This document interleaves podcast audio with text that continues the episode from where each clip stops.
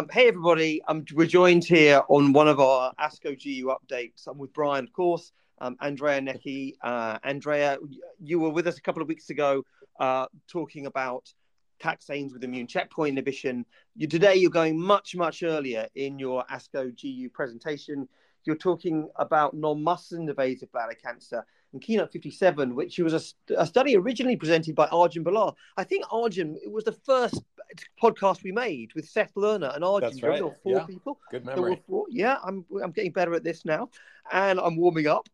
And uh, Arjun, um, Arjun then talked about this cohort of essentially BCG refractory CIS with a CR rate of 40%.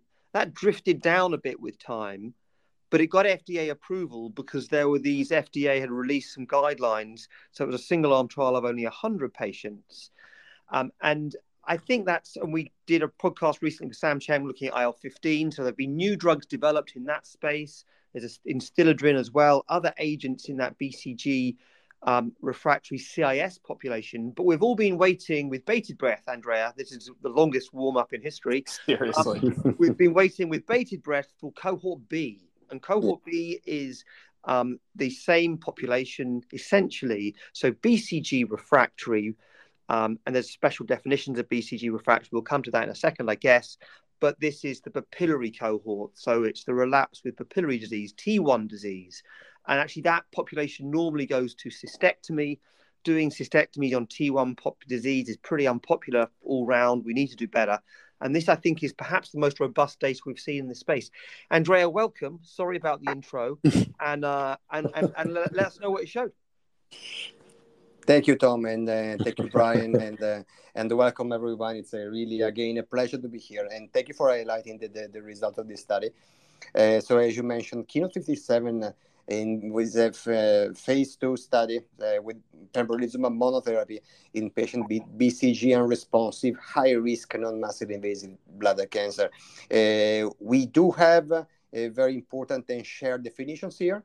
The definition of high risk non-muscle invasive disease, the definition of adequate BCG therapy, and the definition of BCG unresponsive tumors. These are all definitions that are really well taken in the, by the community of uh, urologists and oncologists. So a very, very clean uh, population. And we are here dealing with the patient with the BCG unresponsive uh, tumor. As you mentioned, the cohort B of the 57 study uh, enrolled patient with um, papillary disease, so high-grade TA or T1 disease without any CIS component at the centralized revision. Uh, and the patient received uh, the same uh, period of treatment as in cohort A, so up to two years, uh, 35 approximately administration of, of pembrolizumab monotherapy. And the primary endpoint for cohort B uh, as, com- as, compared to the cohort A was uh, was uh, was a bit different because in this case in cohort B the primary endpoint was one year high grade disease free survival uh, while in the, cohort A for CIS was a complete response. So why here? Because we, we do have a population which is already completely resected. So the point here is how to best prolong the period of, of um, uh, non-evidence disease uh, in this very high risk of relapse population. And Result- Andrea, before you launch into results, yeah. can you talk about, uh, as you say, all visible disease resected prior to starting Pembro? Yeah. How was yeah. that standardized across the study? Did everybody have to get a repeat TUR? Were there random biopsies to rule out CIS? What was the what was sort of the entry yeah. onto the study? Yeah, of course, the the uh, the TURBT should have done have been done uh, at least uh, uh not later than uh, than 12 weeks prior to enter the study, and all the patients should have uh, the evidence of um, non-visual disease at the time of cystoscopy. And uh, if they had any, any evidence or any suspicious disease uh, at cystoscopy uh, during the screening phase, the patient should have undergone uh, another uh, RTUR for, uh, for completeness and for, for removing any grossly residual disease prior to enter the study. So clearly here, uh, we are not uh, we are overcoming the issue potentially overcoming the issue of, uh, of CR and we are uh, and we are projecting to to a to a longer term um, endpoint. Of course, uh, you mentioned a very, very very good point related to the uh, to the fact that, that there might be an heterogeneity and the bias in the in the in the quality of the TUR. It's mm-hmm. a, it's a long dated debate. Uh, the quality of the TUR is uh, maybe different uh, according to the to the center and to the volume of the disease, and of course it may be potential bias for the study. Andrea, I'm going to keep going with bias and heterogeneity. You've got a TA patient population and you've got a T1 patient population. Yeah. Are they both?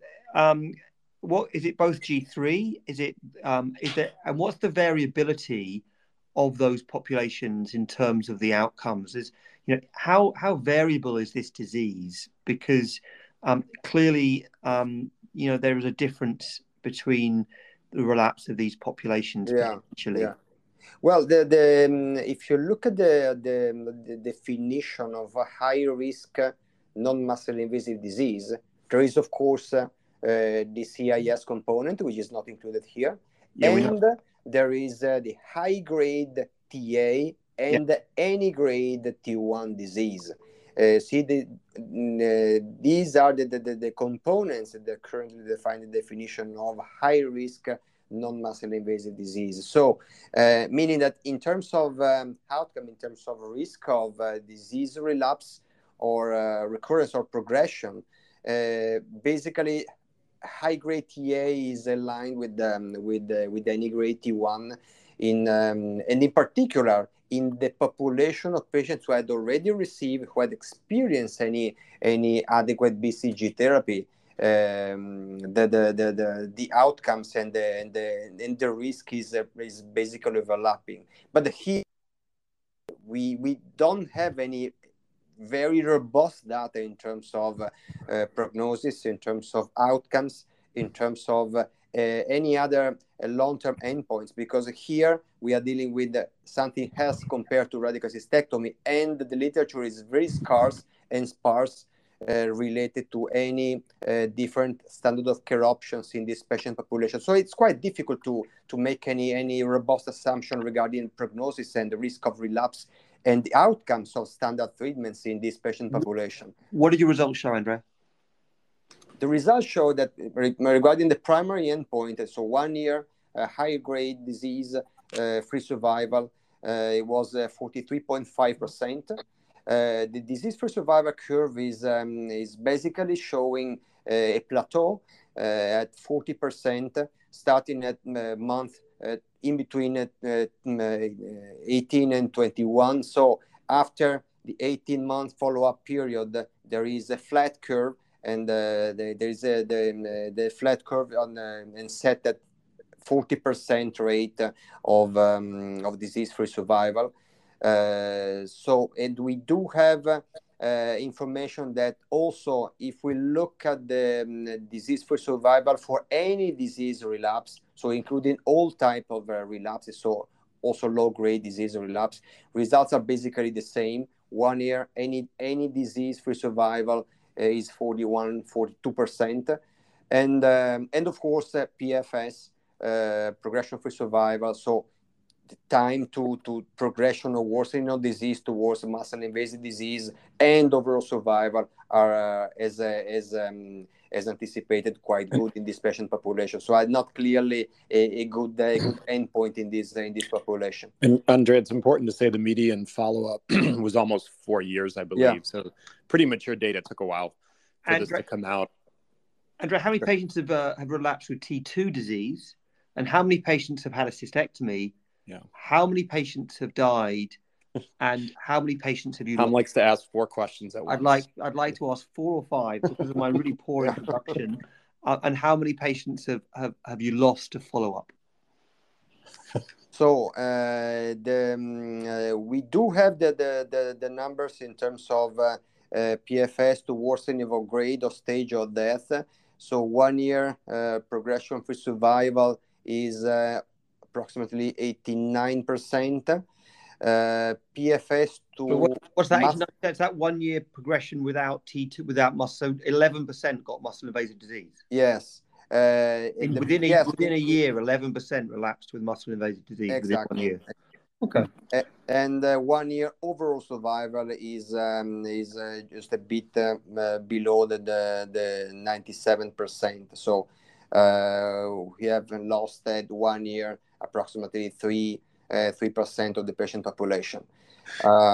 so and, and, of course we we don't have we do have uh, we do have information related, important information related to the safety uh, that is clearly indicated that we did not uh, lose patient for uh, for treatment-related adverse event. Uh, there were zero events uh, or fatal events, and the, the, the safety profile, even a long term, even in terms of uh, deterioration data in terms of quality of life were, were pretty good and long term in patients who were continuing treatment uh, beyond the one year or the, the 18 months uh, period of treatment.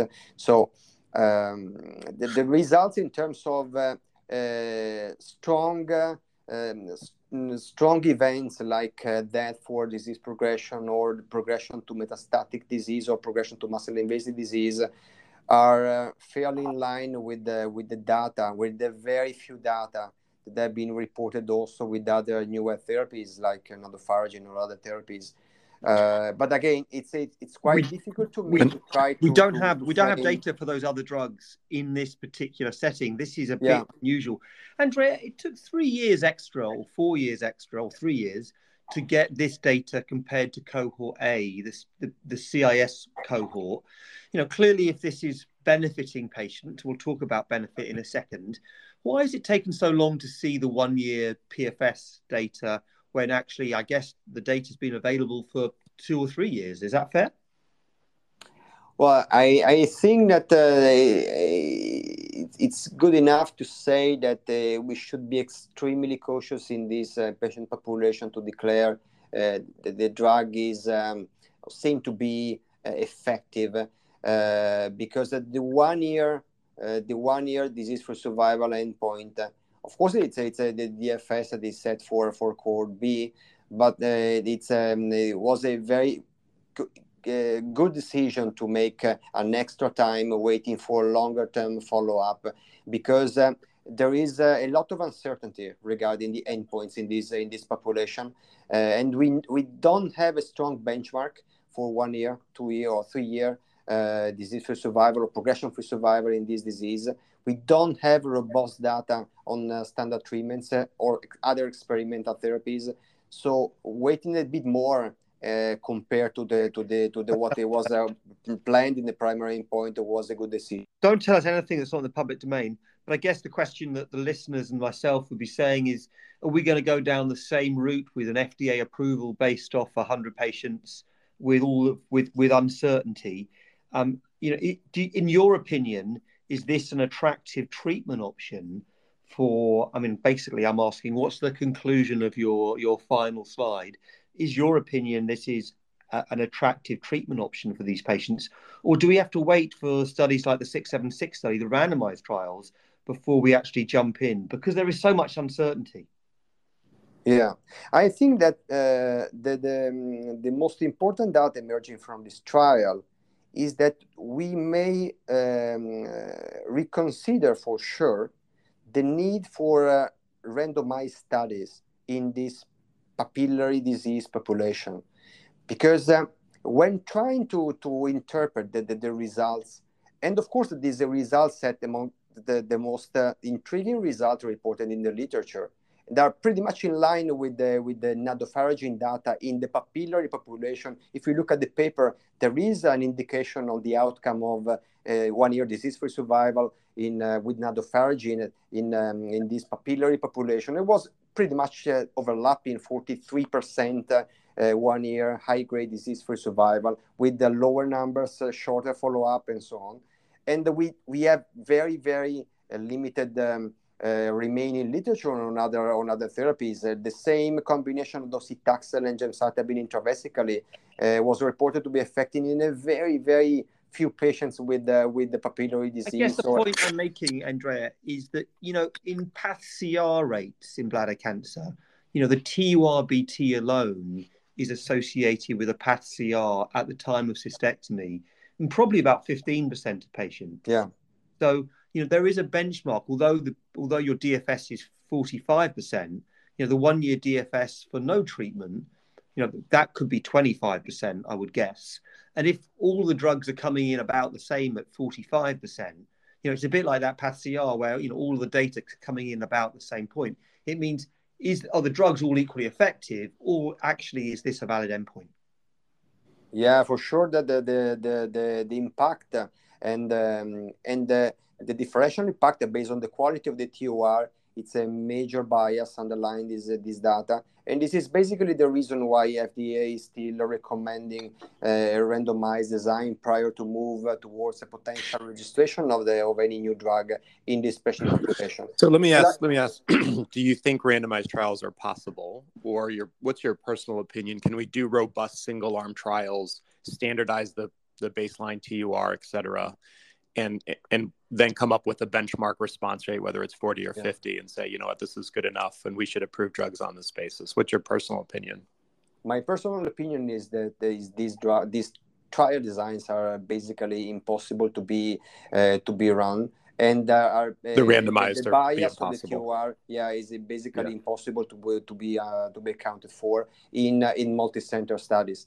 This is the reason why I think that after the, the uh, after the, the, the, we have looked with in depth at the, the results of Keynote 57 Cohort B, we should there is room for rediscussing a way of potential move forward in the, in this patient population. Also considering the fact that the major movements with the other trials that are ongoing with uh, with other experimental therapies or combination therapies are all or most of them are focusing in the CIS population. So I mm-hmm. clearly have difficulties in identifying studies that are putting a coin uh, that are betting a coin with the, with the newer therapies in um, in this special population of papillary disease. So it's it's also very very difficult to to ident- to, uh, to to foresee a future for any newer therapies or combination therapies in this special population. This is the reason why pembrolizumab data will be will likely be the, the few data that we will have uh, for uh, for uh, for many years. Andrea, you talk about um, you talk about the need for a discussion with multi-stakeholders regarding regulatory pathways for uh, in this setting. Um, yeah. What does that What does that mean? Is that coming back to this randomization issue, or is it coming back to the area or the geography of of um, uh, of of the uh, of the recruitment yeah. or quality of the TURBT? Because it's quite provocative. You're basically saying we've done this study, we quite like the results. I think you're saying, I think you're saying that you think there's activity beyond, you know, beyond um, just the TURBT, which I think we would agree with. We've not talked about biomarkers, and I'm waiting for yeah. Brian to answer that question with bated breath. Um, and we'll get there because I suspect it'll be our last question. But I guess the question really is are you saying that actually we've done this trial, it looks pretty good, the data we think is impressive, but and there's no way we can randomize effectively, and therefore we need to talk again. What, what where are you with that? So it's a, it's a basically the the, the, the solution may be uh, the combination of both of the factors that you mentioned.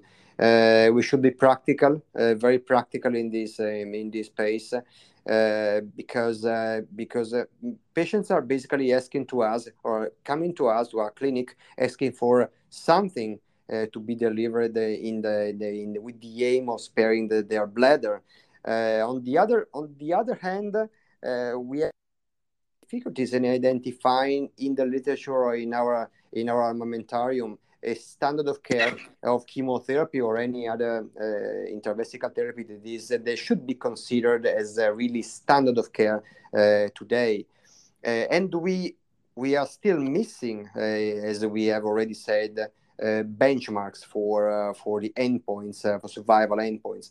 So there is also the, the, the, the difference in between us and, and the European situation, for example, because uh, uh, most of the, the European sites, for example, are, are using very, very infrequently a combination chemotherapy, for example, for this patient population that are more frequently used in the, in the United States. So it's a combination of factors that that, that, that, that are likely to result in um, in a need for uh, rediscussing again the way to move forward and developing new drugs in this uh, very special patient population that is not well suited for for clinical trials by definition uh, because uh, because all of the factors that we have discussed today, but they, they but with with uh, which clearly uh, deserve any any any newer therapies and an improvement in treatments and the outcomes. Andrea, I'm going to ask Brian's question. Um, Tom, yeah. let me talk. Let me talk. Okay. So so, Andrea, I agree with you from a regulatory standpoint. I think we need to figure out how to develop drugs in this setting, short of big randomized trials that may not be possible. Because yeah.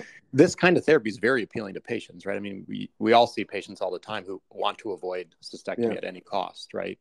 Um, and, and we'd love to do that, but it's just not standard yet. So yeah. I think it's very appealing. And obviously, there's issues of safety, et cetera, but I think it's very appealing from a, just a clinical care standpoint. So, so we as a field need to figure it out. Um, my last question, Tom, you'll be surprised at this. What about biomarkers? Oh, that's so annoying.